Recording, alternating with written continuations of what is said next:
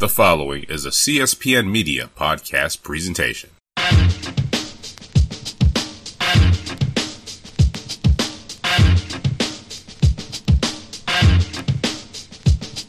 Hello, and welcome to this episode of Know the Score. I'm your host, Don Delarente. I'm joined this week by Nubyjas Wilborn. What's going on, Nubyjas? Man, another day in the jungle, man. You know, just out here trying to make it, brother. All right, brother. Well, we're going to let everybody know that you can find the Score on cspn.us. You can also find us on iTunes, SoundCloud, Google Play, and Stitcher Radio. So we're going to get right into it as we have the baseball playoffs currently in full swing. Uh, they got started earlier this week on Tuesday and Wednesday nights with the AL and NL wildcard games. Uh, the Yankees used three home runs to defeat the Twins, eight to four. Twins got out to a hot start. I hit a leadoff home run and then a two-run homer in the first inning to get a three nothing lead. But the Yankees erased that in the first inning, and then it was on from there. Uh, they got a two-run homer from Judge, another homer from Gardner, and uh, their bullpen held off the Twins late in the game. They won eight to four to advance to play the Cleveland Indians. Nobody did get, get a chance to uh, to catch that game on Tuesday. Yeah, it was actually pretty entertaining, man. I mean, you know how it goes, man. Um, baseball is one of those weird, quirky things. Like one minute, you know, you're riding high, the next minute you're down. I mean, if you look at just even last night, or mm-hmm. I guess what well, this airs on Sunday, so yeah, we're recording on Saturday. So, um, yeah, if you look at and yeah, the series is now 2-0 with the Yankees Indians, right? So you look at yesterday in that game, they were up eight three. Corey Kluber, who was the star for the Indians, probably if not Cy Young, definitely in the top three to Cy Young in the American League this year. Mm-hmm. Um, after the Indians won a game, you know, that maybe they maybe people thought they maybe wouldn't have, you know. Um, and they win the first game. And then they come out second game. Corey Kluber struggles, has a tough night. They're down 8 3. Next thing you know, they tied, and next thing you know, they win it. I mean, right. Tito Francona is a very special manager. I think he's the best manager in baseball right now. Um, I don't see how the Indians don't win. But yeah, the Yankees game, you know, you look at it, the Yankees Twins game. Shout out to the Twins because it's so interesting, right? Like they traded for Bartolo Colon, they traded for Jaime Garcia, ironically from the Braves, which I'm sure I'll talk to some Braves a little bit later. Not so positively, but you look at what happened there, right? Mm-hmm. So then they traded Garcia back, and they're like, "Yo, we don't think we're going to be any good." So we traded Garcia to the Yankees, and then all of a sudden the Twins still find a way to get into the playoffs. So I think that's good for them after losing 103 games last year. I think that's a young team that has a way to go. I think that they have shown that they compete, and you know those guys coming into next year will be even better. So right. watch out for the Twins as they continue to evolve and progress in that AL Central. But yeah, the Yankees, man. I mean, they started out good, and then now they're down 2-0 in the series, which all that really means is the Indians held court at home in Cleveland. So, and we'll see what happens in New York. Right. Over in the National League, we had the Diamondbacks. They outslugged the Colorado Rockies on Wednesday night to win 11 to 8. The Diamondbacks had an unprecedented four triples in this game. They also got an early homer from uh, Goldschmidt to kind of set the tone. Uh, the Rockies just could never get even. They would always be one run down, two runs down. Uh, Arenado Story went back to back to pull them within one in the uh, seventh inning. But then again, the triples reared their ugly head, and Diamondbacks got enough breathing room to to bring that one home. And so they got the chance to face the Dodgers last night. Uh, the Dodgers won nine to five. Justin Turner had five RBIs. Homer and uh, Kershaw gave up four homers, but uh, he got enough support from his offense. Yasiel Puig had a big triple, RBI triple in the game as well. Um, how do you see this Dodgers Diamondback series going? Do you think that they can stretch it out to five games with the Diamondbacks pitching? I mean, they had to go through a lot of pitching when they played Colorado because that game got crazy. Uh, Greinke, I think, well, went three, four innings. And but you know that's the postseason though, man. That's how kind of how it goes. All those relievers going to get stretched out. So you know, if it's not like a game in June or a game in May where you know if the starter's struggling, the pitch, the manager might keep them out there. Like if they the manager sees any slight struggle he's getting that starting pitcher out of there, no matter who it is. No matter it's Kershaw, whomever. I mean, like I said, I mean, Kluber last night went, you know, three and two thirds. I mean, mm-hmm. you know, you typically want your starter, even in today's watered down era, you still want your starter at least give you six, at least give you, you know, six and a third, get into that seventh inning, you know? So it's, it'll be interesting to see how that bullpen manages. They did burn a lot of guys, but you know they've been going all year, and it's just that time of the year. So we'll see what they do. I think the Dodgers are the better team. I think the Dodgers win that series, but it just goes to show you just how tough that NL West was. I mean, you saw three teams make the playoffs, and the Rockies could have won that game against the Diamondbacks, or you know the Diamondbacks won. So I think the Dodgers are the best team. I think now they're going to really start to get into their bag. I think they'll be good. All right. Now, the two matchups that were already set were the Astros facing off against the Red Sox over in the American League. Uh, Jose Altuve got his name in the record books in the first game, three home runs. Uh, the Astros won eight to two, and then we had a replay as uh, they won eight to two again on Friday. Um, just all around effort in this game. Uh, the Red Sox pitching is in shambles. Um, they've burned through they had to burn through two starters in this last game just to finish it. So I don't know what they're going to do coming up for. Um, you know, this seems to be the theme of this this uh, you know uh, playoffs right now is just people just using up their, their their pitching. So the Red Sox are in big trouble though because their offense is in shambles. Yeah, I mean that's you know look the Astros are a really good team, man, and you know they struggled a bit in the second half, and then picking up Verlander was a really big you know kick the ass. I mean couple of their star players said it out loud in the media. Hey, man, you know, look, man, we're trying to win a World Series here. Y'all need to get us some help. Like, it's great that y'all, you know, have built the built us through the farm system and all that stuff, but uh, we need some help. You know, we're trying to win this thing, and they didn't get it at the trade deadline. Some guys were upset, and you can kind of tell they were a little bit down about it. But then a couple weeks later, you get Justin Verlander, and Verlander was still Verlander. So um, this playoff is going to be really fun. I think when it's all said and done, when the dust settles, I think we'll see Astros versus Indians in the ALCS, and that will be really fun ALCS. Right. All right. Over in the National League, the Cubs went into Washington and shut out the Nationals last night, three to nothing. Uh, Kyle Hendricks with another awesome performance, kind of the theme of his second half. He's been probably their best pitcher in the second half. And the Nationals uh, wasted uh, five innings of no hit ball from Strasburg last night, could not find any offense. And the way the Cubs have their pitching set up, um, the Nationals are in trouble because they're going against Quintana, today, and that's at Nationals Park. And then they get Lester and Arrieta back to back in Chicago. So uh, if the Nationals don't find a way to get the win today, uh, this could be a sweep. Well, you never know, man. And, and I try not to say that in a pejorative way, but it's tough, man. I mean, excuse me, it's tough because I mean, this is that time of the year, and this is what the Cubs are. I, I still think the Nationals are the better team. I really do. So, you know, the Nationals go with Scherzer today, right? So, I mean, you got to assume that he's going to be what he's been all year and really for his career. So, mm-hmm. hey, they got to get some runs. That's just it. I mean, you know, we could get into launch angles and all this analytic stuff, but bottom line, they got to get some runs. I mean, right. and, and, nothing else, man. I, you know, I generally don't have too many rooting interests, but I would love to see Dusty get a World Series, man. And you know, but hey, look, one thing about the playoffs, and I, I mentioned Tito earlier. Um, you know, Terry Francona. He said, "Hey, look, man, um, you, you got to deal with some losses in the playoffs. Nobody's going to go through and sleep all these games. So, mm-hmm. you know, the Nationals they lost, they lost, and they lost at home. So let's see how they come back. Let's see how Scherzer handles it. I mean, you know, I think you're in a pretty good boat when you can go to him next. So." Right. I think the Nationals get this game. Of course, like I said, by the time this airs, we are we will already know what happened. But uh, I, I, I like the Nationals, man. I still they have a chance. I still see them going to the World Series. So they better get it together, man. Because I, I, I kind of already, you know, said that. So the only thing that I, I, I really don't, uh, I've had a concern with with the Nationals all year is they've had such a big lead all season. They've been coasting for so long. I don't know if they're going to be able to just flip that switch to this competitive, you know, atmosphere they're going to be in. You know, where the Cubs have kind of had to fight back the second half of the season and hold off the Brewers, so they kind of been in you know playoff mode. You know, for about the last you know seventy games here or so. So that's the only thing that that worries me about the Nationals is if can they just flip the switch and, and you know get to that ultra competitive level that the playoffs um, you know bring bring forth. So we'll see if they can pick it up today. Um, we're going to talk about one more thing concerning baseball, Tobias, that you're real familiar with. Um, the upheaval in the Atlanta Braves front office. Seems like there's a little controversy um, about their uh, program as far as um, getting uh, Dominican ball players into their system.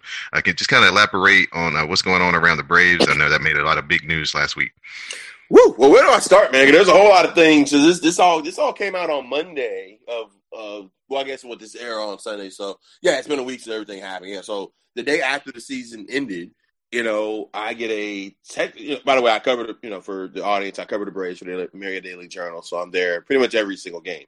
So I get a text message from I can't say who, um, saying that Coppy, excuse me, John Coppolella, the GM of the Braves, is resigning today, and I knew that I know the I know the person would know those things and I can't even repeat what I said back to the person because I'm trying to be better on keeping this more of a family podcast.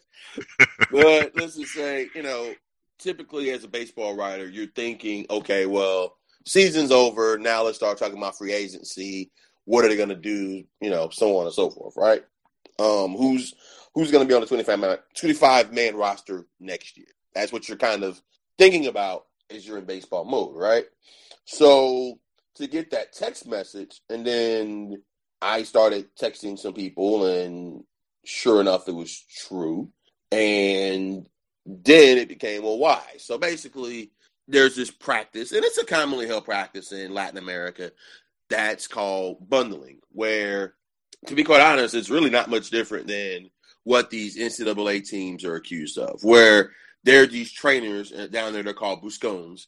The Buscone you know, takes care of a guy's equipment and tournament fees and all these different things. And then when the guy signs, the Buscone gets his money back through the guy going to the major leagues, getting signed by a major league team, right? So it's really a complicated, elaborate system. And quite frankly, it's really not much different than human trafficking when you factor in these guys are going over international waters to get to America, right? And then mm-hmm. especially when you factor in the Cuban players. I mean, you know, considering everything that's going down there, I mean, this is a very serious thing that John Coppolella was doing. But guess what? There's 28 other teams doing the same thing.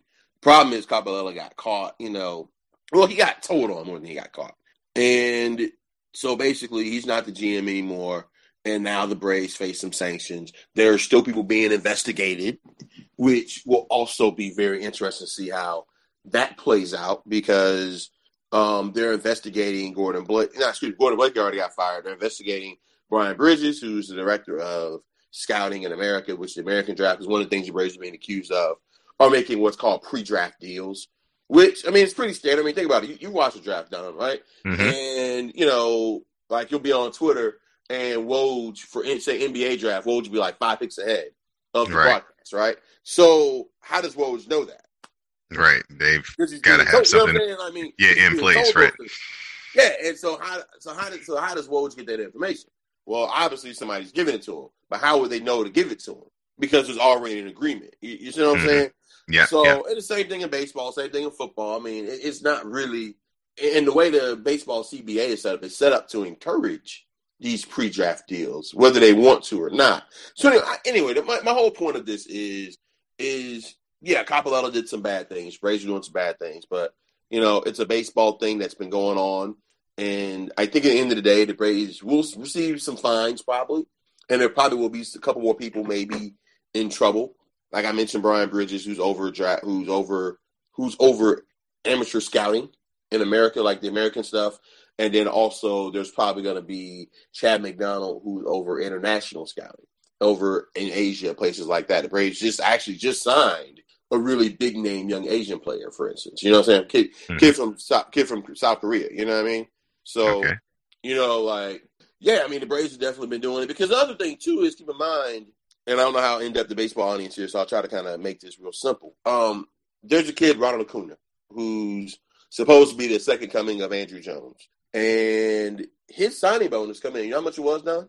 Yes, more than five million. No, a little bit lower. Oh, okay. Uh, three point five. Lower. Uh, two? Lower. Wow. A million? Exactly. no, a hundred thousand dollars. That, that's how much he was signed for. Oh my goodness. Yes. Ron Acuna, who, you know, what they signed him, but I think the Braves got him at sixteen. Um, yeah, that's what I'm saying. Like Ozzy Albies was five hundred thousand dollars, who's, you know, starting. Dansby Swanson, on the other hand, got four or five million dollars. You know what I'm saying? Like yeah. the Braves first round pick they just got was a seven million dollar bonus and all that, you know, uh, uh how the packages work. Mhm. Um, Kevin Maitan, who they're concerned about losing, he was a four million dollar, but the Braves spent all of their pool money to get him. You know what I'm saying? Because basically how it works is there's a certain amount of money called the international pool, and that's what you spend. Typically, the signings are around three hundred thousand dollars max because Mhm. they're trying to get as many players as they can. Right. So that being said, you have a lot of players right now who are in the major leagues that are outperforming, you know, some of these American kids who started out with way less money to sign. yeah. But that because that's but that's how the system is set up. The system Okay. is set up to I mean, you know, it's kind of like America, right? I mean, but anyway, that's a whole yeah. that's a Yeah. whole other conversation. I'm really trying to like. Well, let's shift it. Let, let's Yeah. shift it to this. Um, who do you think? Um, I know that you know John Schuerholz and Hart have been kind of you know running the front office kind of together. The you know the operations part. They seem to be at odds right now of who they what direction they want to go. If they want to groom the younger Schuerholz, to, you know, to come in and be ready, or if they want to go in a different direction. What's your temperature on who takes over the the seat of GM for the Braves right now? I mean, well, look, they they want Dayton Moore, and that's not been a, that's probably the worst kept secret in sports. I mean, they want Dayton Moore. I think Dayton Moore wants to come, but there are some issues stopping that. One, Dayton Moore does not want to report to John Hart. If Dayton Moore comes from everything that I've heard, everything that I've been told, Dayton Moore wants to come in and run his own operation. I think in exchange for that, he would also then groom Jonathan Schuerholz. You know, John's about what, 34, 35 Mhm. played high school ball, played college ball, played in the Braves minor league system, and you know, yeah, he has the Schuerholz name. Let's be clear. That's probably why he gets drafted out of Auburn. You know, he's an okay player, not nothing special, but and that's probably the reason why. I mean, uh, I mean, like his name helps him, but Mhm. he has done all the things that you want a baseball man to do. You know, quote unquote, which was one of the reasons why people had so much issue with John Coppolella because they felt he didn't go through the same path. Like he never played, you know, which I, I think that's kind of BS and it's unfair. But a lot of people held that against that man. So anyway, I was trying to say, I think we'll see Dayton Moore if John Hart steps down from his president role. What I'm hearing is that depending on the particulars of this investigation as to who knew what and when, if John Hart comes out of that okay, I'm hearing that the compromise would be Hart goes into a advisor role, quote unquote, hmm which will basically mean he gets to keep his salary. Right. High consultant. High yeah, consultant. exactly, See, Come Yeah, in three days a week or so. exactly, exactly, exactly. You know, he comes in a little bit. He still got the house in Florida, so I think he goes to an advisor role. I think from there, Hart, excuse me, not Hart, Dayton Moore comes in as president, GM, and then eventually, because I think, if I'm correct, Jonathan Schuerholz is running the farm system right now. So maybe Jonathan becomes like an assistant GM and then starts to be groomed, groomed to become manager. Excuse me, Okay. general manager. Yeah. All right. Yeah. So yeah, um, Braves fans, you know, definitely an active offseason. Um, so be on the lookout for the happenings uh, surrounding them uh, this offseason. And keep, and keep in mind, look, we haven't mentioned not one player as to what, what they're going to do on the field because it's so chaotic. Um, we still don't know who the coaches are going to be yet because Snitker has to sit down with Hart to make that decision, and it's a lot, man. It's a lot, Yeah. lot, lot, lot of moving parts. All right. At this point, just want to let everybody know that you are listening to Know the Score. I'm your host, Don Delarente, and I'm joined by Nubyjas Wilborn. Uh, we're going to move on to NBA. Uh, Nubyjas, we didn't get a chance to hear your thoughts on the two last major moves of the NBA offseason, the Dwyane Wade uh, leaving Chicago, linking back up with LeBron in Cleveland, and also Carmelo getting uh, over to Oklahoma City. Just kind of, you know, give us your thoughts on uh, how the uh, those two players and those two moves changed the fortunes of those two teams. Yeah, you know, it's so interesting because, you know, seeing how it evolves, right? Because what was it, five, six years ago when, you know, LeBron takes his talents to South Beach, he was doing it to play with Wade, right? Because Wade was the alpha dog, right? Or whatever. the Yoda for him winning a championship. Yeah, exactly, right? And so now it's flips, and now Wade needs LeBron, you know, just to not even win a championship, to even be relevant because the Bulls were trash last year. And quite honestly, a lot of it had to do with Wade. Um, Wade and uh man, what's the point guard? Um, the, the kid from Uh, Boston, Rondo. Ron Ray John Rondo. They had issues, and that issue permeated throughout the locker room. The locker room splintered.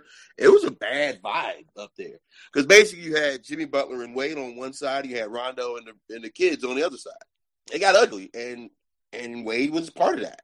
Like he just was, and Wade was part of that. So I say all that to say, I do think that Wade needed a second chance.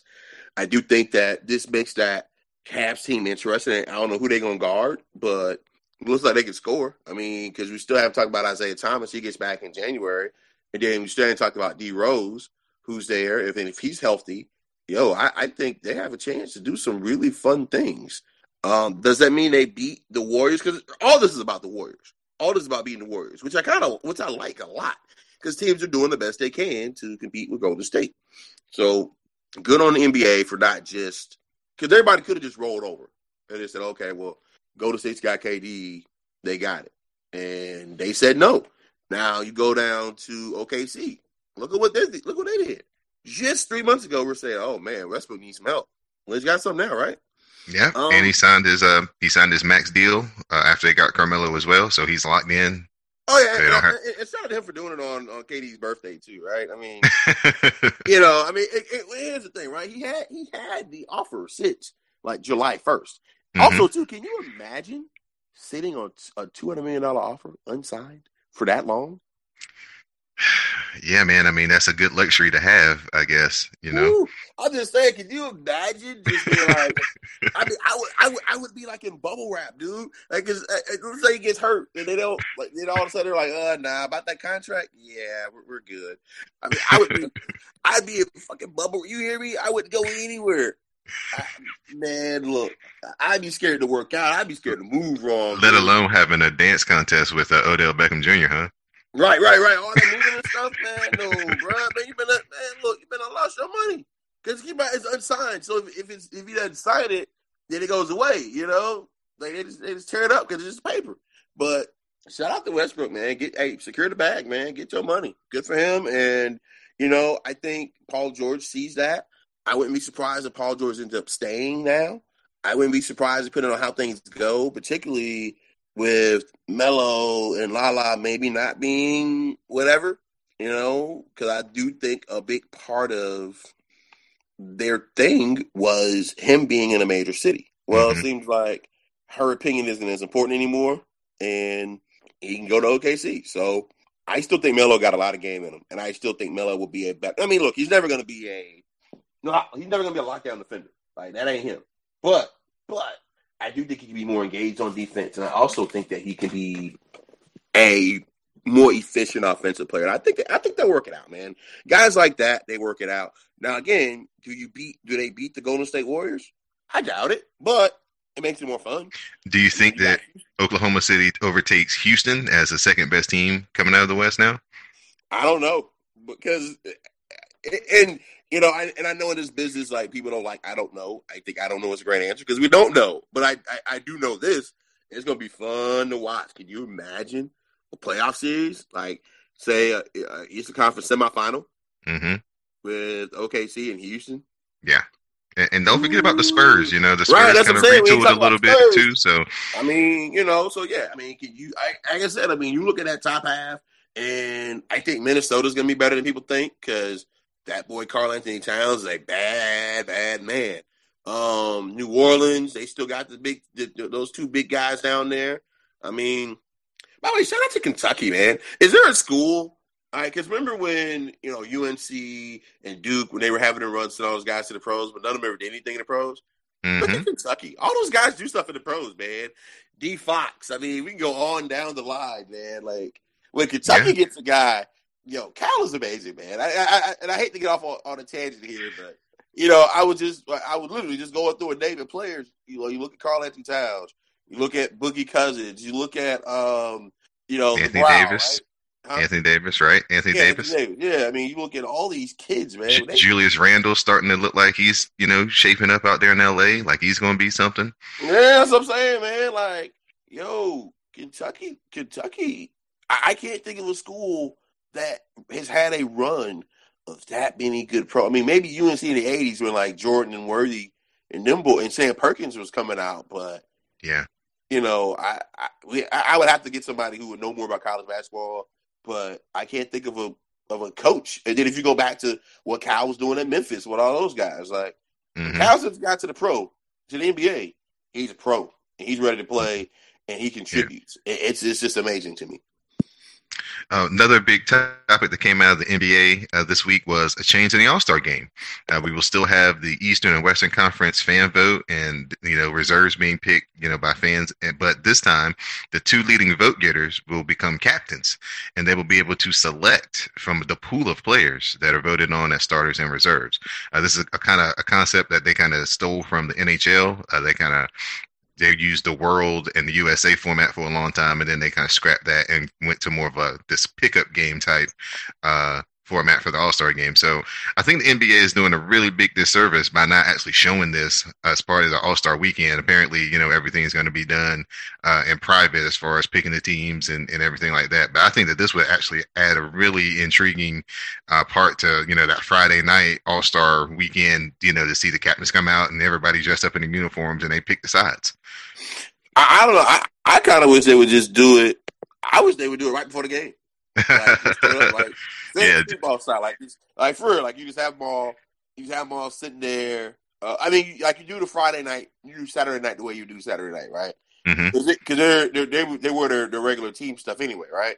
And you know, you do that or whatever Saturday night, mm-hmm. right? And then I would say Friday night, shoot, man, excuse me, Saturday night, yeah, the All Star, you know, dunk contest, three point contest, all that stuff, right? You do that the way you would do it. Then Sunday the game, you know, you, you get up about you get, get about an hour early, and just if it if it's Curry and LeBron, you just sit there and just let them pick right there, like straight up, straight up old school street style.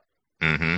Like, straight up, yeah, that would, I, I, would, I, that, that would just be fun. I mean, they won't do that for a lot of different reasons, but it would just be fun. Like, you know, you still have a coach, and then okay, or or if you want to do it, then make it make that a part of make that a part of like Saturday night. Mm-hmm. Guys like sitting there lined up, just ready to go. Yeah, uh, it's like, I want, I, I want him. I want him. it's a made for TV event for sure, especially with the NBA because you know that's basically how everybody you know plays basketball anyway. Is you stand out there and line up, and everybody you know you choose, and you know who would get picked last, who would get picked first. You know, with LeBron pick Kyrie, would you know Westbrook get picked by Curry? You know, just so many different. Yeah, yeah, yeah. I mean, and it, there's there's things, there's layers to it, right? Because then it's like, you know. I'm, well, since Isaiah Thomas won't be back until January, he's not going to make the All Star team, for instance.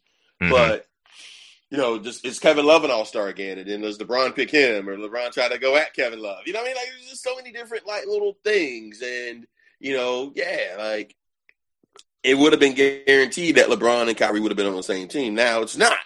So right. Yeah, I think it's gonna be. Like I said, I mean, they're gonna they're gonna find so many ways to have fun with this, man. I I hope whatever they do, they do make it public. Yeah, eventually, yeah. Hopefully, somebody gets into um, you know the ear of the NBA and realize that this would be a huge ratings draw and, and bring well, a lot yeah, of I mean, attention. I just think it would just be fascinating to see to sit there and watch like Steph, assuming it's Steph and LeBron, which I think it probably will be. Uh, I think that's pretty safe assumption. I think they're two, they're the two most popular players in the league, right? right. And particularly for East and West Conference. Um, I think it would just be so fun to see them just sitting there and just pointing, well, no, I want this. And then having to explain each pick and why they picked this person that this, that. Or, you know, or even better, like if you get whoever the coach is going to be in there and then like LeBron and the coach are going back and forth. And I mean, it can be mm-hmm. fun, man. It can be so many different things.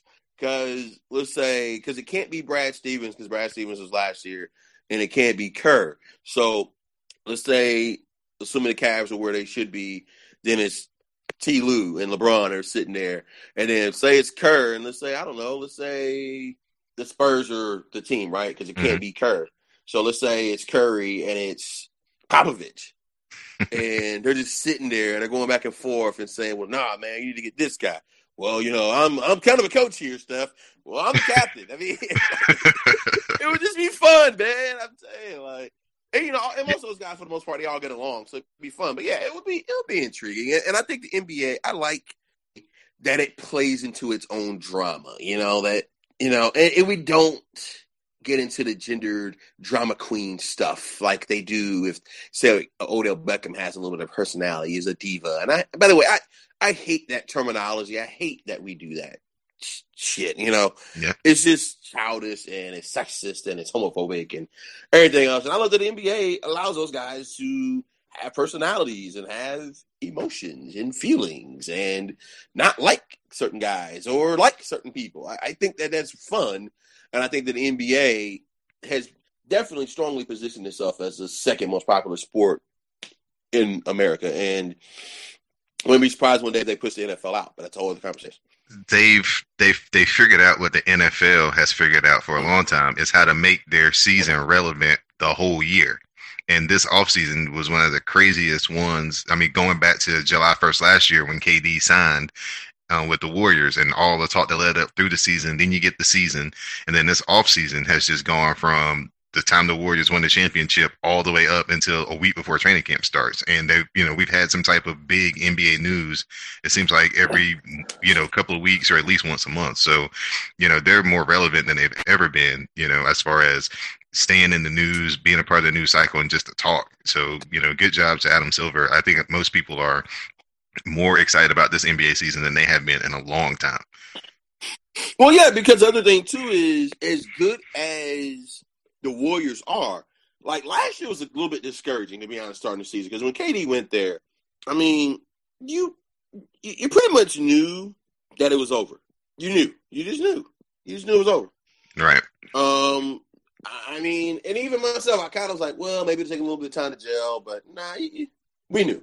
But mm-hmm. now this year, it, and I still think the Warriors are the best team in the league. Don't get me wrong. But but the gap is a little bit closer yes, than it was. Yes, yes, that's what I'm saying. It, I mean, you know, we barely touched on Houston, but them getting Chris Paul with Harden, I mean, that's going to be an interesting team.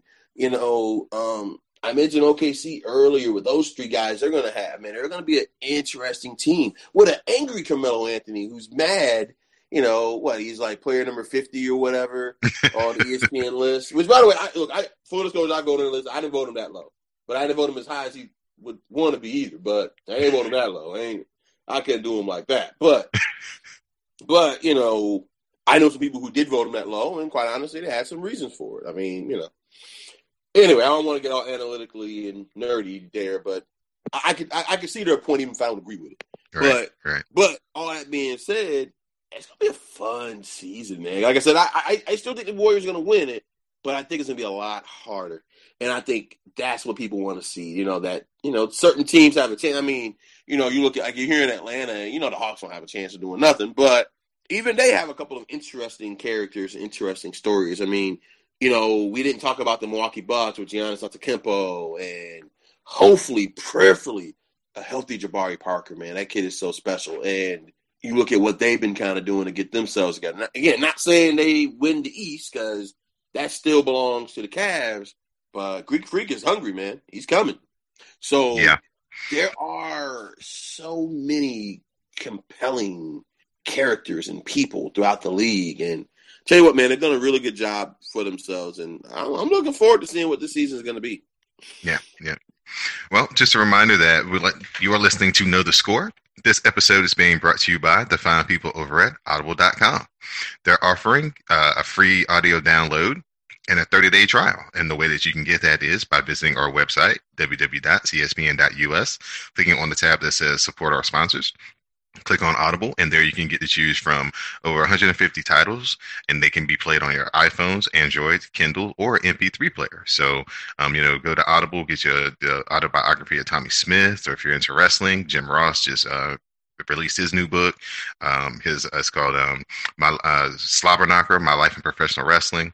So yeah, go over to uh, audible.com use uh, by cspn.us and uh, get you an audible download free 30 day trial and uh, you know get you something that you've been meaning to not necessarily read but now you can listen to it on your travels or during your you know daily work or whatever so audible.com through cspn.us do it today now, bias, we're going to shift over to the NFL. Uh, big news was off the field as uh, Cam Newton done it again. Um, press conference. He course, everybody knows by now, uh, made a disparaging remark towards a lady reporter for the Charlotte Observer.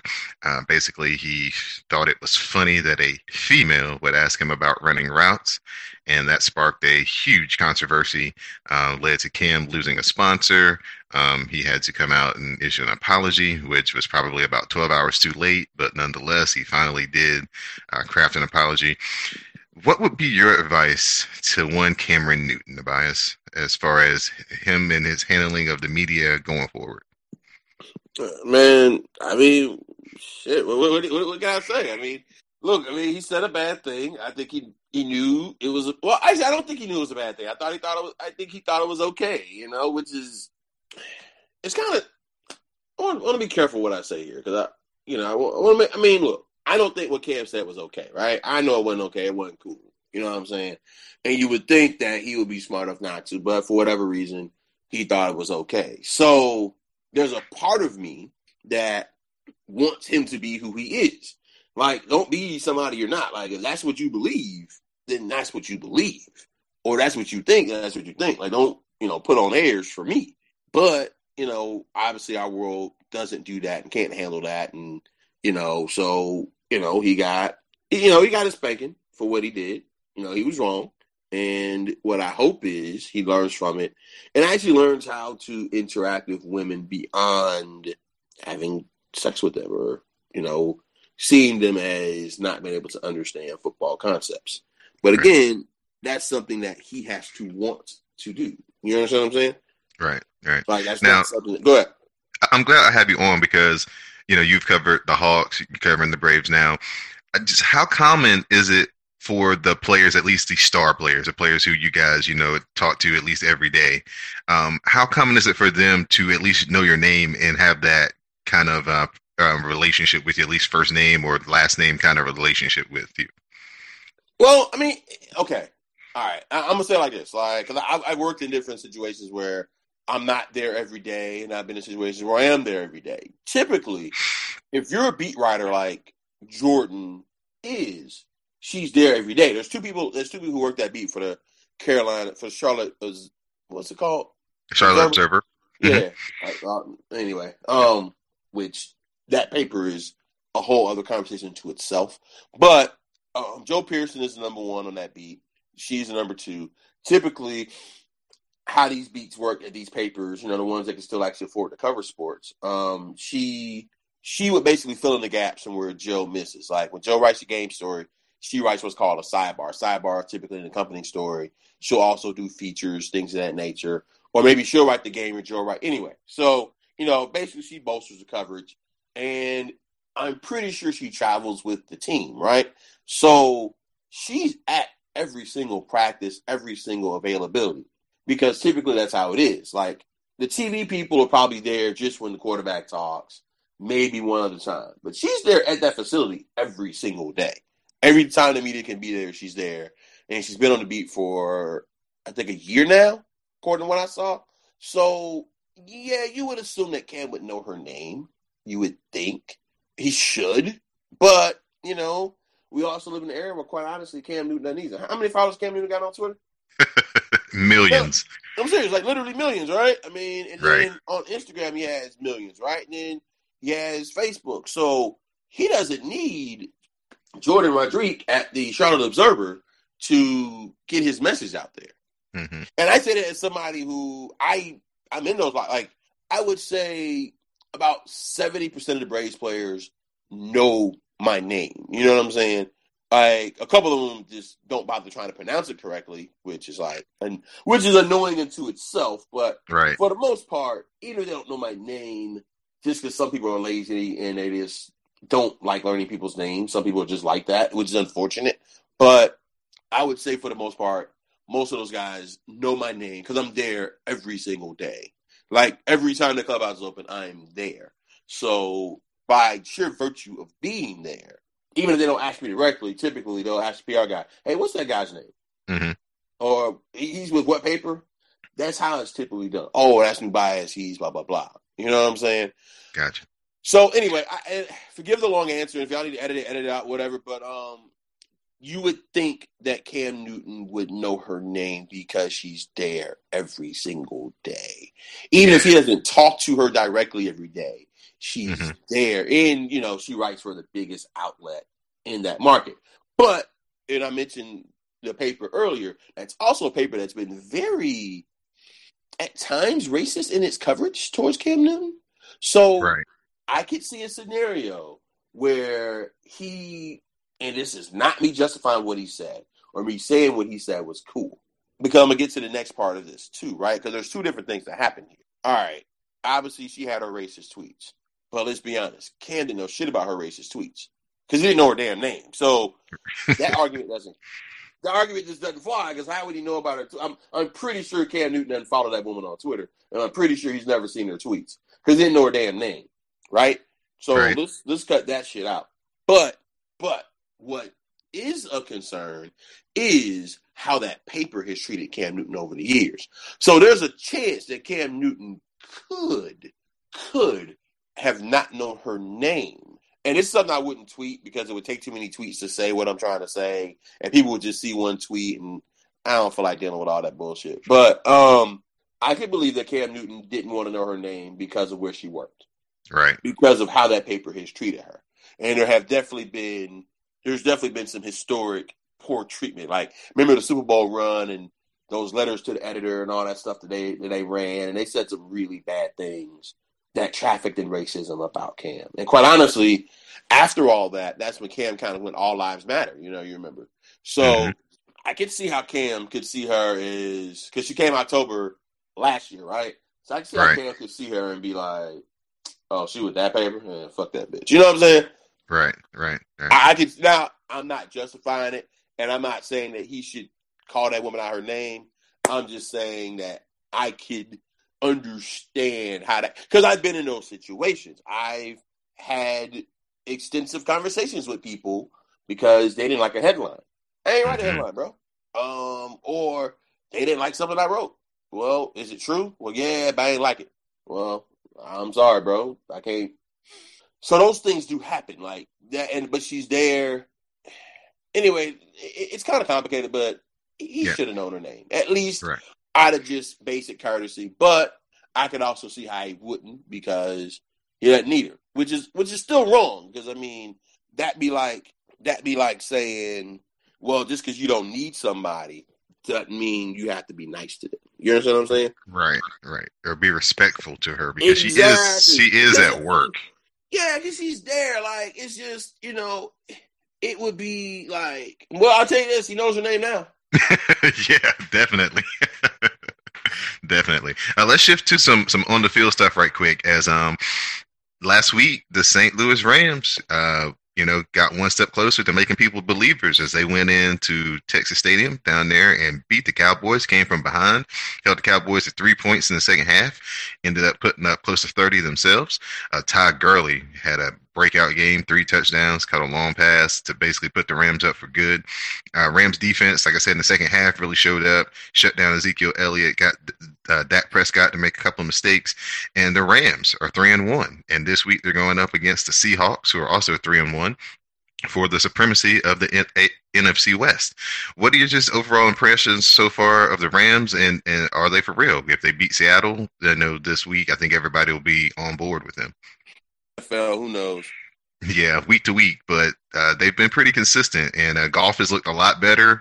McVay definitely proven that he is definitely a, a, quarterback whisperer, as a guy who looked like he couldn't play last year. Looks it's one of the highest rated QBs in the league. Like I said, the Rams lead the uh, NFL in scoring 35 points a game. So, well, I mean, I mean, but who, who, what defenses have they been playing against? You know what I'm saying? Like, right? And, and, and, and I'm not saying that to be, you know, condescending. I don't mean it that way. It's just that it's it's hard to know who's even four games in. It's hard to know who's good. I mean, I look at the Buffalo Bills, for instance. They came in. I was at that game. They beat the Falcons, right? At home. Yeah, at home. You know what I'm saying? I mean, are the Bills good? I think the Bills might be a, have a little bit more of the uh, the testing that you were looking for because they came back and followed that up with the, they beat Denver as well. You know, which everybody believes is a pretty good team, especially on defense. And Tyrod Taylor did work against their secondary. He had the highest rated uh, QB uh, passer rating that Denver's given up in the past three seasons. Uh, about Tyrod Taylor. So I think the Bills may be a little bit closer to having people believe in them than the Rams. It's like you're saying, the Rams have kind of, you know, Cowboys defense, you know, secondary is is, is in shambles. Uh, Sean Lee did not play in that game, so their linebacking core up the middle was a little soft. So you know, if you want to say, you know, they can. This week is their true prove it game because everybody knows what Seattle's defense is. I'll, I'll definitely agree with you with that. I mean, you know, and you know, but hey, man, you know, Shannon Sharpe likes me on his miles ahead, so I mean, you know, I mean, I, like I said, I mean, I my my jury's still out because Goff looks good now, but the NFL is an adjustment league. Let's right. see what happens as teams continue to adjust him. But hey, look, he's he's looked a lot better, and it's just crazy, man. It's like you know, there was a time in sports, and I was thinking about this in baseball, where he's been known thing that you don't judge a player until he's played for three years in the mm-hmm. majors. Right. Now, and when guys were coming up through the minor leagues, you spent a year at each level. Like, say mm-hmm. if you get drafted out of high school, right? So you're 16, you're 18, 19, you get drafted out of college. Well, you're 21, 22, whatever, right? So you start out, you spend maybe a full season in single A. Then you spend then you spend a full season in double A. Then you maybe spend half a season, full season in AAA. Then you come up that fourth year. Then, then after three years in the majors, then we can say, well, this is who Bryce Harper is, or this is who Mike Trout is. Now, a guy has a good month in, in single A, they want him in the majors. Right. I've noticed that a lot too. That they've been a lot of teams have just been skipping AAA with their guys in general right. and just mm-hmm. sending them straight from AA straight up. And then if they falter or fail a little bit, then they send them back down to one level to AAA. Is, is that because they don't want them to get mixed up with the uh, salty veterans who only see them as a bonus baby and might not try to help them, or is it just that they feel like, oh my gosh, we got a star, we just need to get him? No, it's more, it's more. They're just rushing, man. Okay, that's it. They're just rushing and but I, I, I was trying to make that analogy to my point of what happens is is now what we're doing in every sport is we're making these full judgments on players um not even a year not even a whole two years like quarterbacks like it used to be a time i was gonna i was making an announcement with quarterbacks like aaron rodgers is the last you know first round draft pick quarterback that we've seen actually sit for two three years yeah and learn like now it's okay quarterback gets drafted Dak Prescott he has two good games, all of a sudden, well, he's going to be future Hall of Famer. It's like, whoa, whoa, whoa. Let's see what the guy does over a while. And vice versa. The guy has two bad games. Well, he's never going to be anything. He's a bust. I mean, I look at like Vic Beasley, the defensive lineman for the Falcons, right? His mm-hmm. rookie year was mediocre because he's a damn rookie. He's still learning how to play in the NFL. He's still learning how to be a pro athlete. Like, He's probably learning how to get to the stadium. yeah, we'll get to practice in the facility. It just, I mean, because you know, I think sometimes we forget, in particular, like if you don't cover this stuff, and you know, a lot of people who who talk the most on TV are so far detached away from the locker rooms, mm-hmm. and you don't know what's going on with people. You don't know why it takes a guy a little bit longer because sometimes it just takes people longer. Right. Like right. I would imagine most of us when we turned pro in whatever profession we're in, we weren't the greatest out of the box. I, I look at TV people, right? Like Nobody starts with their first TV job hosting the 6 p.m. Sports Center. Where do you go? Mm-hmm. You go to West Bumblefuck for a year, two years, three years, or whatever. They get you right. in, right? Then you get out of West Bumblefuck, and maybe you end up in, you know, somewhere like a Memphis or somewhere like a Charlotte. You know what I'm saying? Like, right, so, right. And then maybe if you do well there, you end up in a, a Houston or an Atlanta or a New York or whatever. If you do well there, maybe you go national. Maybe you, you, get what I'm saying. Like, right, there's right. a progression. And but often with these athletes, they graduate college or they come out of high school and they're expected to be the best in their field, and it just takes time. So anyway, I started to say I don't know what Goff is yet. He's had a couple good games that have been impressive. I want to see how he does as teams start to adjust to him because you know when he first came in, the defenses were doing stuff he didn't he never seen before. Right. Now he's adjusted. So let's see what happens when people adjust to him. Then I can really truly say whether they're good. But they're off to a good start. They do a lot of things well. And, you know, speaking of people who were thought off for dead, shout out to Todd Gurley. Yeah. Mm-hmm.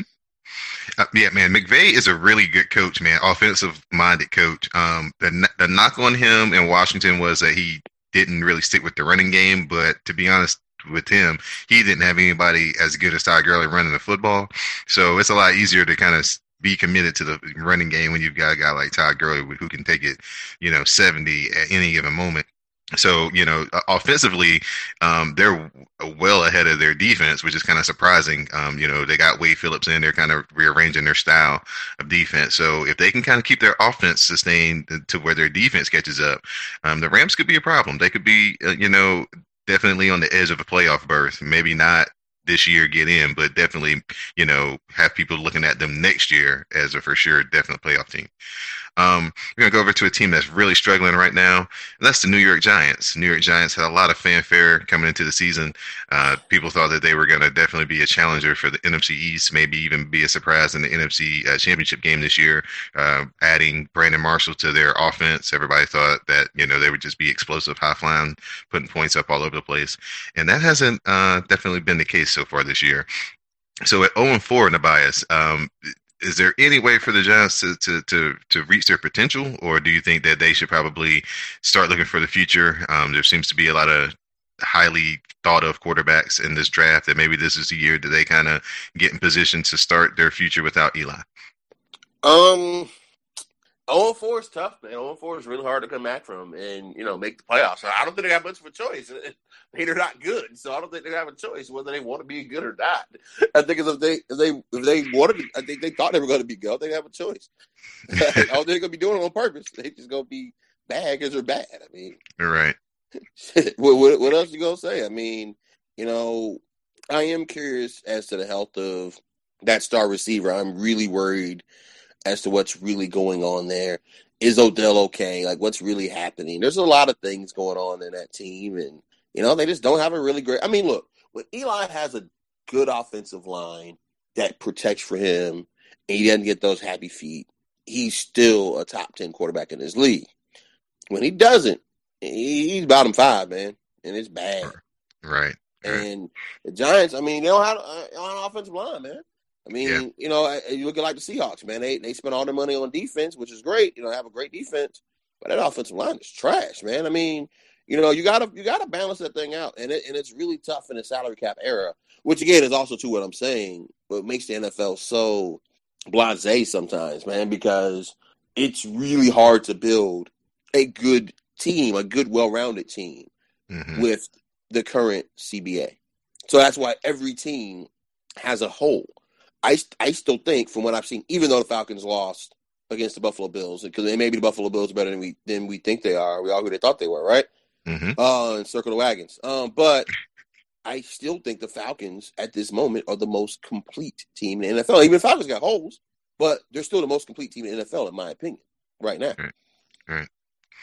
Um, we had two major quarterback injuries as Derek Carr and Marcus Mariota both got injured uh, this past week. And it's funny because they both got injured last year on the same week. And they, you know, Derek Carr broke his lower leg and Mariota broke his leg on the same week, too. So um, these two guys are linked up with getting hurt on the same day. Looks like Mariota may not be as injured as they first feared. Um, hamstring pull uh, strain rather than a pull. He may play uh, this Sunday. Um, they really had a poor performance after he went out. The Texans and uh, Deshaun Watson really put on a show. Um, Texans defense really ate up the Titans after Mariota went out. But uh, the more concerning and pressing issue is Derek Carr. Uh, two years back to back here where he's you know going to have to miss him. Maybe not as much time as we think. They think maybe he may be able to play in a couple of weeks.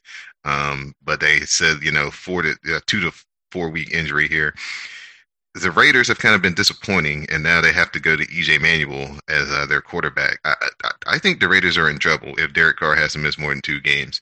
Um, for a team that seems to have such a very good offensive line, highly touted, uh, he's taking his fair of hits. Um, are you worried that Derek Carr maybe is going to get the rep? He's injury prone. Well, I mean, you know, reputations come from a place, right? I mean, like you right. don't just you don't just make up stuff. I mean, I don't know.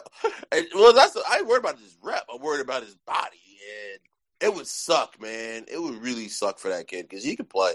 Yeah. He's got he's got, and I hate the phrase arm talent, but he's got it, man. That kid's special, and he can move. It's just you know, look, it's- man.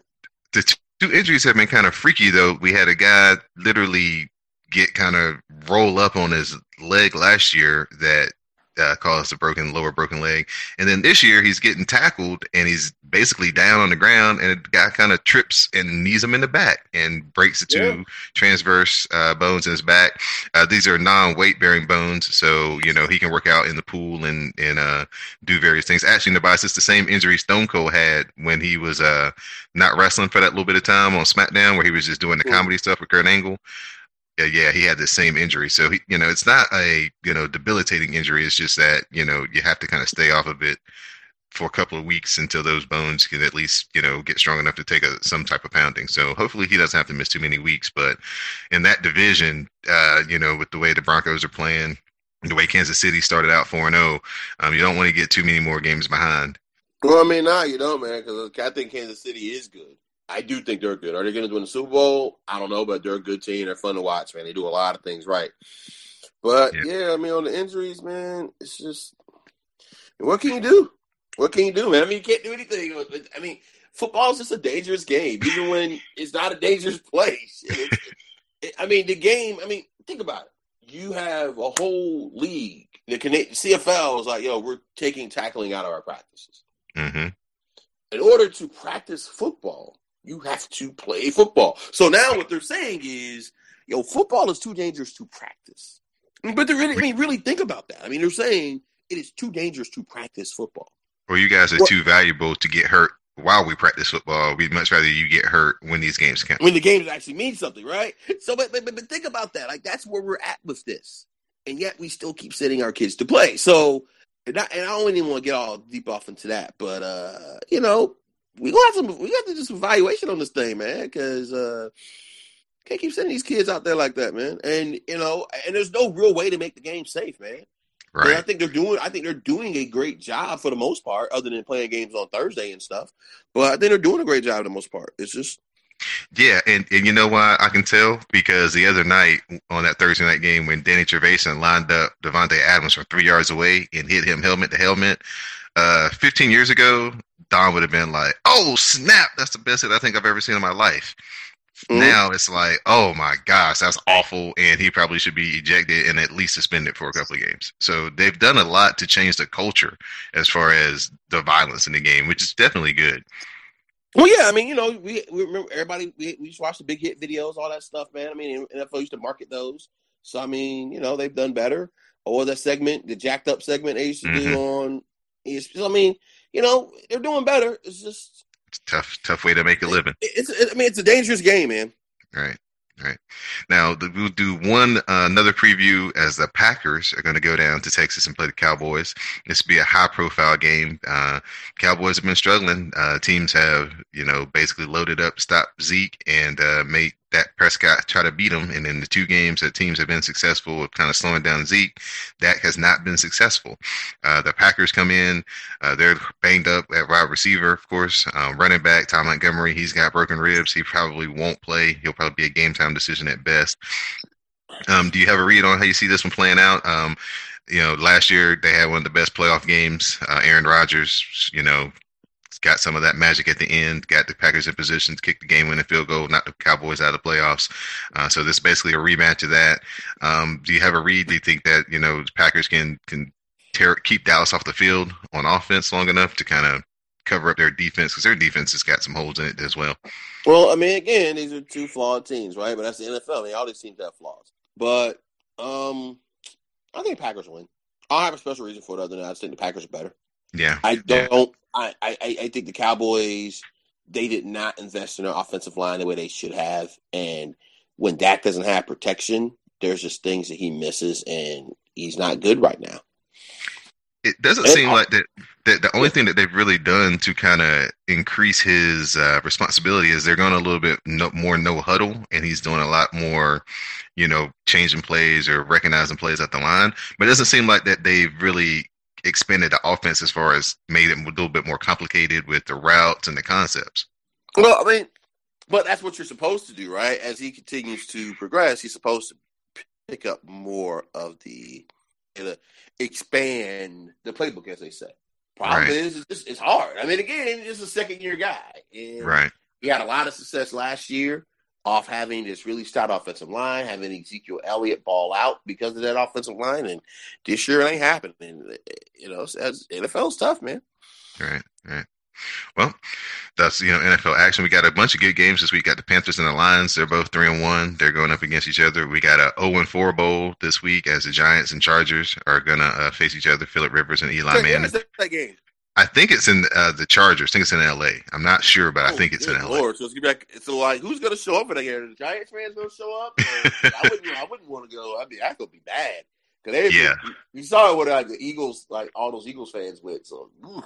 Yeah, yeah, they're having a hard time uh, filling their st- that stadium, and it's a, the smallest stadium in the league, and they're having a hard time filling it with Charger fans. So they might be playing a 16 game uh, road season, and that might be kind of what the uh, Raiders face next year in Las Vegas. Um, you know, it's going to be a kind of destination. Hey, I'm going to go see my team play in Vegas, and you know, it may be more of the other team's fans there than Raiders fans. So that would kind of be interesting to see how that plays out next year. Yeah, man. It's I, I think the Raiders will be a little different. I think they have like more dedicated fan base, but we'll see. Yeah. So at this time, Nubyjas, we'll just open it up for you know uh, any closing remarks or final thoughts that uh, you'd like to you know share here with the fans. Well, yeah, man. Um, we talked about the Cam Newton Jourdan Rodriguez thing earlier. I just kind of make sure I make it really clear. Um, what Cam Newton said was wrong. It was reprehensible, and he should have apologized. And hopefully, he apologized to that woman face to face.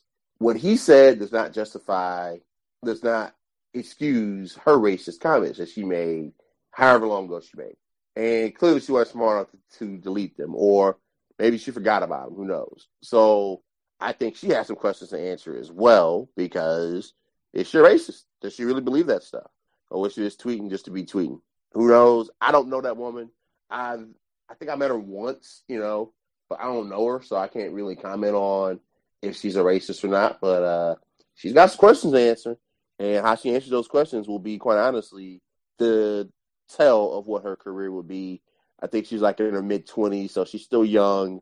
You know, she's got a good gig. If she does well with that, she should continue to go on to do other things. But the main thing, more than anything, is I think these athletes have to learn more positive attitudes towards women and just people in general that aren't them. I think so often they get into these bubbles because they're making so much money. You don't know how to relate. You don't know how to relate and you know how to be around other people. And but for Jourdan, she's got some explaining to do.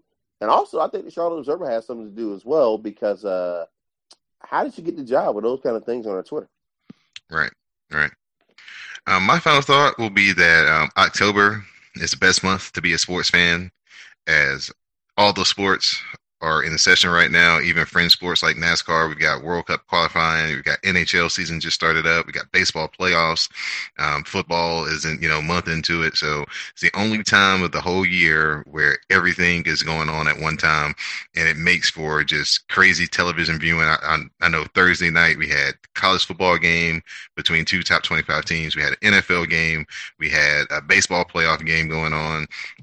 So it's just a really fun month if you're a huge sports fan. Uh, everything is is you know in full swing right now. So, um, you know, October is my favorite month as a sports fan. So, just kind of my final thought. So, for my guest host today, Nubyjas Wilborn, I'm Don Delarente, and now you know the score.